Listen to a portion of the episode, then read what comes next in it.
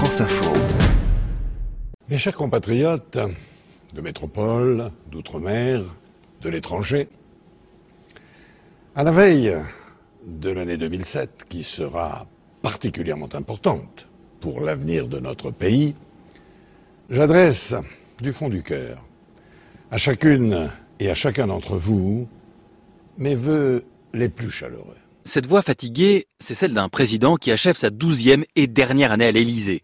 Jacques Chirac, élu en 1995, puis réélu en 2002, a enchaîné un septennat et un quinquennat. En ce 31 décembre 2006, très impopulaire et affaibli par un accident vasculaire cérébral survenu en 2005, il entretient cependant encore le doute sur une nouvelle candidature. Un doute qu'il entretient avec malice lors de ses vœux.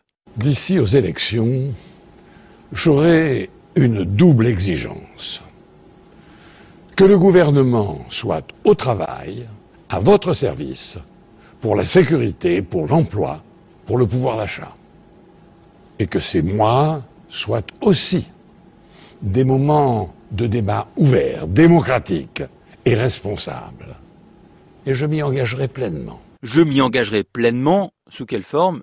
Mystère. Dans ses vœux, Jacques Chirac réaffirme son engagement européen et son rejet de l'extrémisme, ce qui leur confère des allures de testament politique.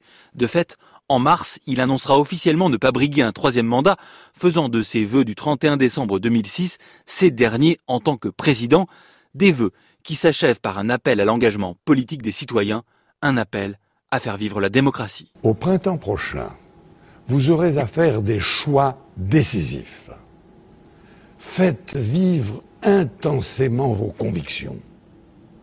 Vous êtes le peuple souverain.